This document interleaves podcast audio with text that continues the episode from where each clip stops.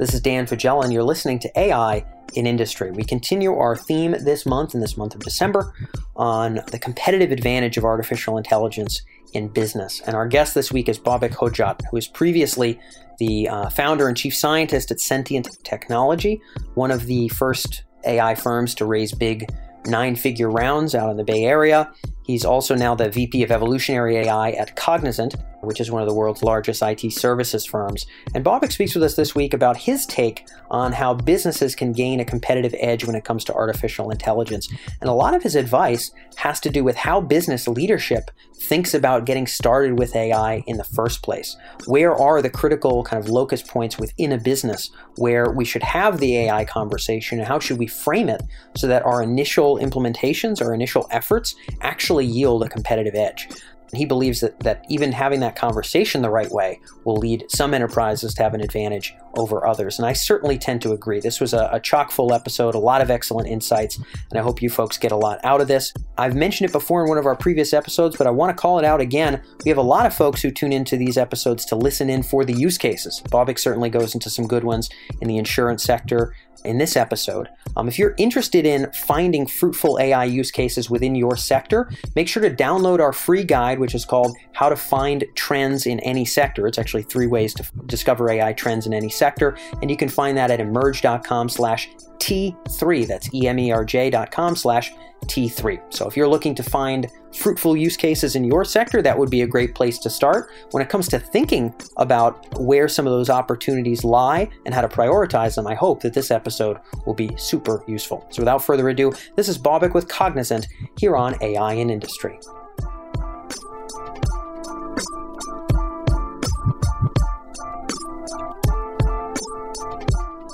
So, Babak, we will kind of kick off this series with the same question that we've been opening for all of our guests this month, which is really how AI can be leveraged for a competitive advantage in business. How do you like to think about that and explain it to leaders? If you are running a business, you already have a view of what your objectives are for your business. And if you can actually define them then you can build an AI that can optimize to those objectives. So the challenge usually for businesses is how they define the objectives. And they're usually more than one. Uh, you're never only, for example, going for revenue. You're going usually for margins, more sales, could be larger customer base. You also have other objectives that might be on the ethical side, it might be on the bias, like no bias side, and so forth. And this is just one part of your business that you're looking at. And so, you know, it really comes down to defining and codifying the objectives and you know then leave it up to the AI uh, experts to build the AI system that can optimize towards those objectives. And if you do that well, then you have a leg up over your competitors. Yeah, so that's that's usually the way I look at it.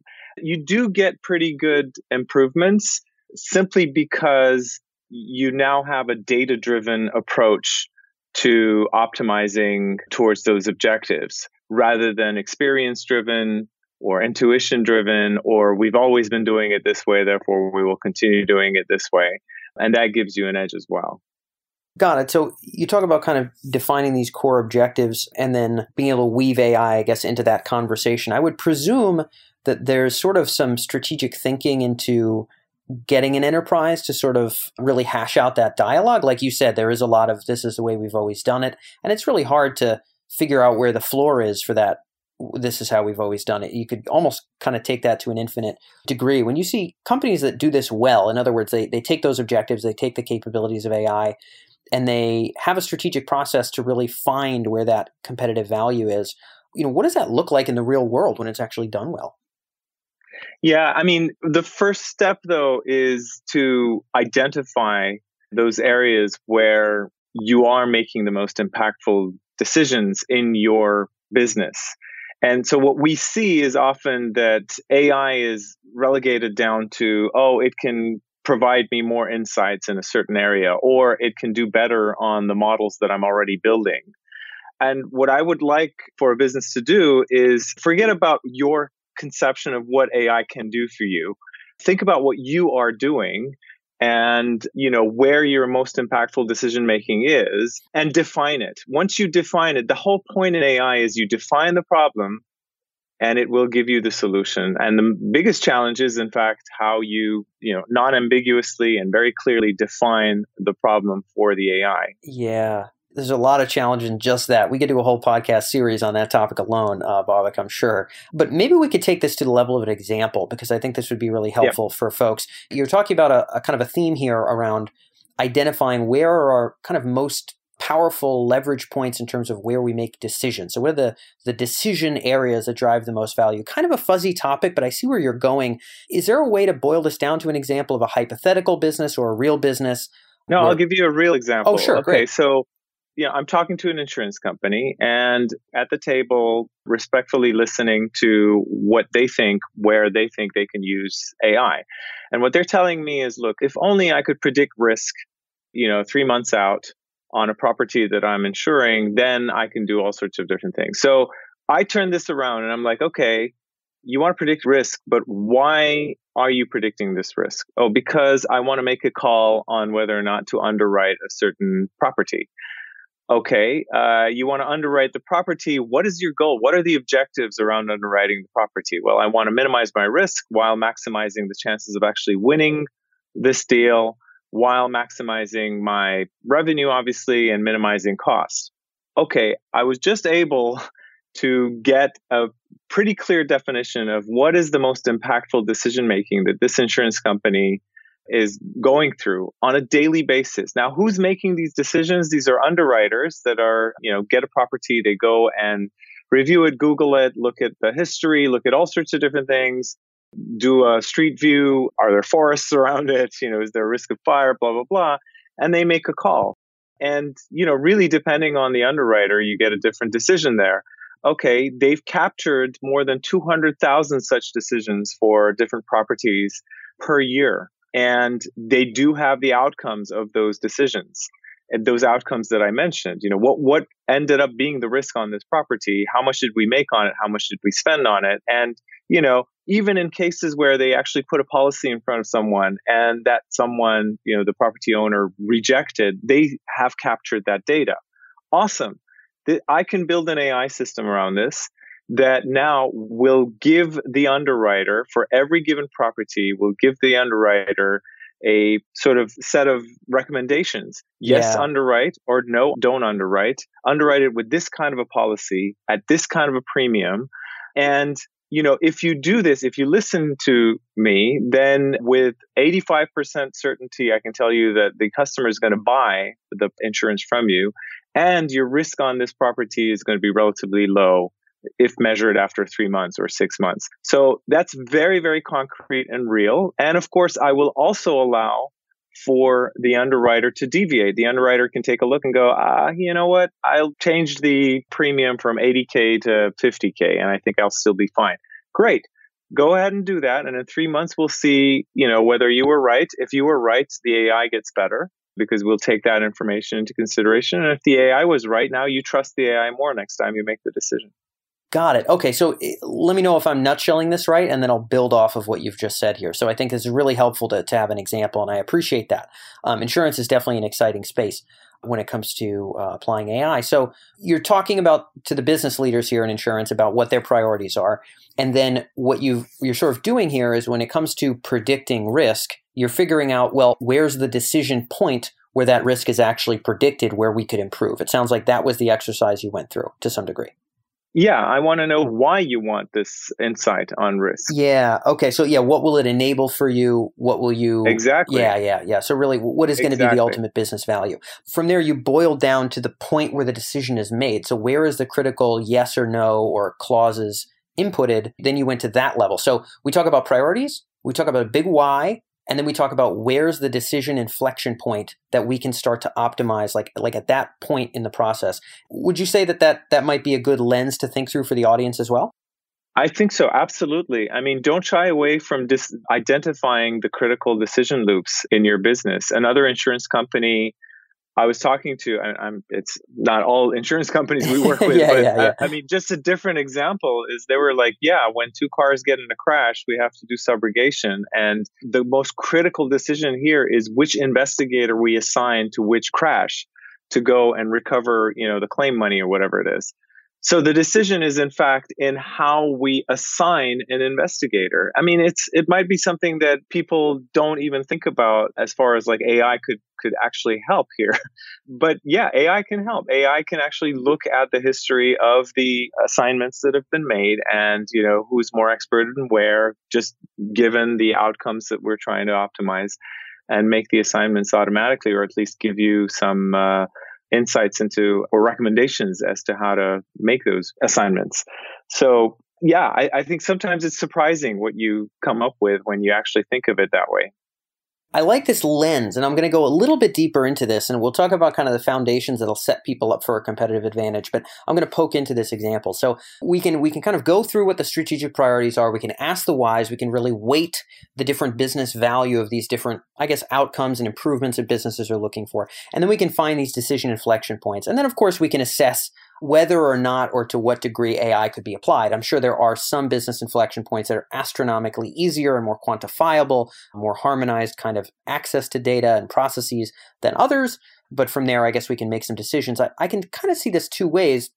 On the one hand, you know, an insurance business doing a better job of predicting risk by looking at all the different kind of assumptions and decisions that were made and which ones played out well, which ones did not play out well, and kind of come up with a bounding box of you know best practices that can evolve over time and, and sort of programmatically help the rest of their underwriters. Let's just say we're talking about underwriting because a tremendous amount of the AI uh, investment in, in insurance right now is underwriting. Let's just say that's the case. I could see someone arguing, like, all right, well, you know, probably all insurance firms are going to level up what they're doing statistically with more machine learning and more data sources and sort of trying to get to a deeper level of granularity. Everybody's going to try to be, you know, kind of like a an audience of one for marketing. Everybody's going to try to be an underwriter for one. Is that a long-term moat that this business could tangibly use to differentiate from Geico or Allstate? Or is this just all the tides are rising and there might not necessarily be, you know, a real advantage there? Is there a way to take this strategy you're articulating and make it something that would help us pull away from the competition maybe even more?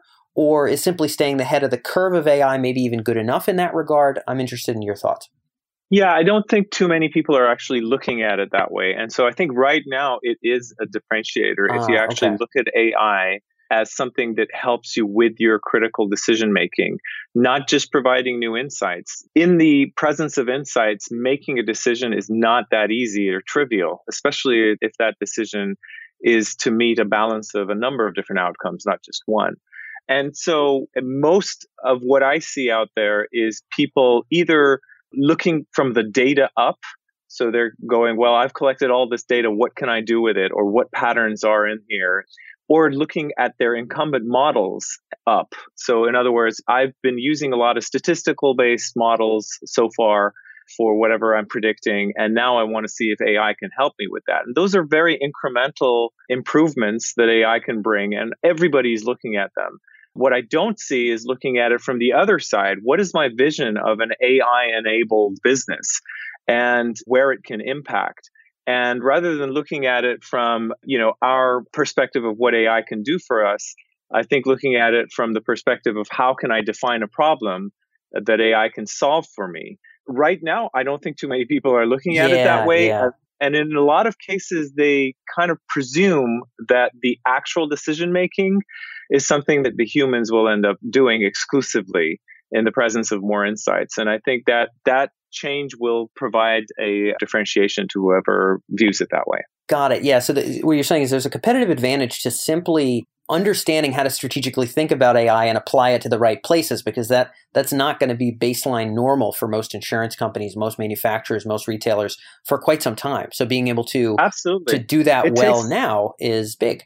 That's right. It, it does take a little bit of a leap of faith. The fact is, there is some trust that you have to have in the AI. And so, I mean, of course, the challenge is also for us AI practitioners to make sure that our AI systems are trustworthy or win the trust of the decision makers. But there is that leap of faith that's prohibitive. And I think that's something that gradually will change as people adopt these systems more and more, people will start trusting them more and, and it will be more acceptable. But today, you know, if you're a business owner, you know, it's your domain, it's your expertise. You've been doing it this way for a very long time. And it's kind of a little harder for you to accept that an AI system can augment your decision making.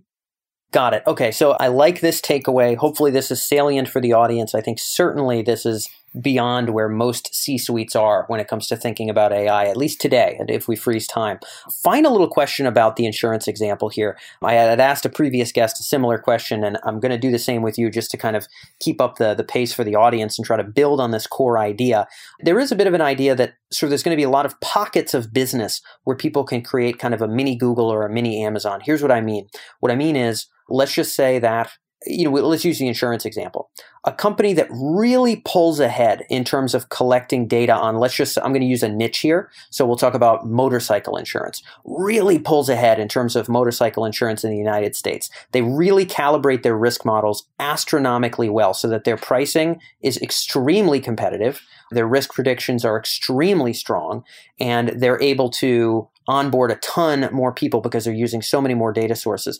The idea here is that you get to a point where just like with Amazon, you kind of wouldn't go anywhere else for e-commerce because like if you're just going to go Christmas shopping, they're going to have the best recommendations, you know, the best experience. You're just going to go there. The goal would be to achieve the same thing where your pricing would be so much better that people would continually now do business with you because they now do more business with you you now get more data and then you improve even more. And now all of a sudden your Google and your search engine algorithm is so much better than everybody else's and they can't even catch up because now you get most of the interactions. The idea is that the same dynamic of that flywheel of like, an, an almost uncrossable moat could be created in these niches in different businesses. Do you see this as a lens worth thinking through for an insurance firm that might have some pockets where they could do something like that? Or do you think that maybe that's a bit of a misconception in the enterprise? I'd love your take on this. No, absolutely. I mean, it has the potential of becoming a virtuous cycle as you AI enable, you're collecting data that's more valuable to your AI and you're improving your AI. And by virtue of all of this, you're improving on the objectives that you're solving for. And you break away from, from the pack. Absolutely. I think that's, that's definitely a potential here. Now, there are reasons why smaller companies, startups might be able to do this in a much more agile manner than large companies. But there's also other reasons why it's slower, especially, for example, when it comes to insurance, there are regulatory reasons why, you know, people aren't quite using AI to its full potential. And, you know, that, in my humble opinion, that does need to change. And it will change as we go forward because the value that we get from these systems are so huge that the regulator will have to come around to accepting some uh, regulation changes to allow for it to uh, fulfill it. Yeah, and well, this takes us to our final question. So we're going to wrap right up on this, uh, but I'd love your take. And the final question is what can business leaders do now to set themselves up for that competitive advantage? And I think a lot of what you're talking about now is sort of what you might lean into about this kind of cultural change and readiness. What do you think is really required there? You mentioned, hey, stuff has to change. What are those things that maybe are un- under the control of enterprises and bigger businesses that that they they could change? What's going to help them set up to be the ones that that win when companies really start getting an edge with AI? Yeah, I think agility is important. I think sandboxing is very, very important. I've been an advocate of sandboxing and inviting, for example, an opt in subset of your users as well as the regulator and creating an ecosystem in which you actually use the AI and of course it gives you a chance to kind of you know polish it and make it work. Gives the regulator a chance to be able to come up with regulation that's in pace with the technology and uh, allow you to get uh, you know the advantage that you're looking for. But in my opinion everything starts with you know defining what your most impactful decision making is and you know being able to codify that clearly and working back from there. That's where i think the priority should be versus again like let's just incrementally improve on what we've always been doing yeah. uh, already or you know pigeonhole the ai down into what we believe it can do. Ai can do much more. As long as you can actually define the problem for it it can solve it for you. So um, bold statement there but i know what you mean. Certainly there's a, a, bigger bounding box than maybe most people's first impressions would permit. I, I just want to clarify what you meant by a sandbox. I think a lot of people are going to want to take action on on your ideas here. You talked about being an advocate for sandboxing. Maybe you could articulate that as just our closeout point so people can maybe try to do a bit of that themselves. Yeah, I mean, sandboxing within a company is a bit harder, but there are, you know, government sanctioned sandboxing that's happening, especially in the financial industry. For example, with, you know, what uh, Singapore is doing right now, that's a really good model where they do bring in, you know, larger companies, smaller startups, the regulator, and uh, a small ecosystem is built that's contained and opt in for the users, and they start there before they sort of uh, roll it out entirely. And I think that is larger than a single company could do, but it is a good model to look at. Well, there's probably some some lesson that companies could take to sort of create a bounding box for an experiment. It sounds like what you're articulating is like a, a much more advanced version of a proof of concept where we're really going to kind of incubate yeah. Yeah, really, really kind of incubate an idea with a certain set of people who maybe know what they're getting into, and we can really test a lot of hypotheses in an environment before rolling it out. That is a skill set that I think a lot of enterprises are not used to.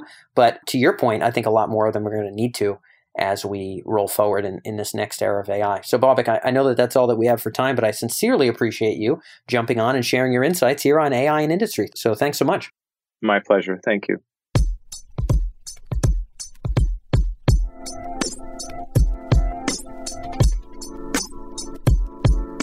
So that's all for this episode. I hope you enjoyed this episode with Babak, talking about really sort of focusing the initial AI conversation around those critical decision points. I really like that lens and frame and set of steps that were brought up. Uh, in next week's episode, we start not so much with points of decision, but we start with where AI is getting traction.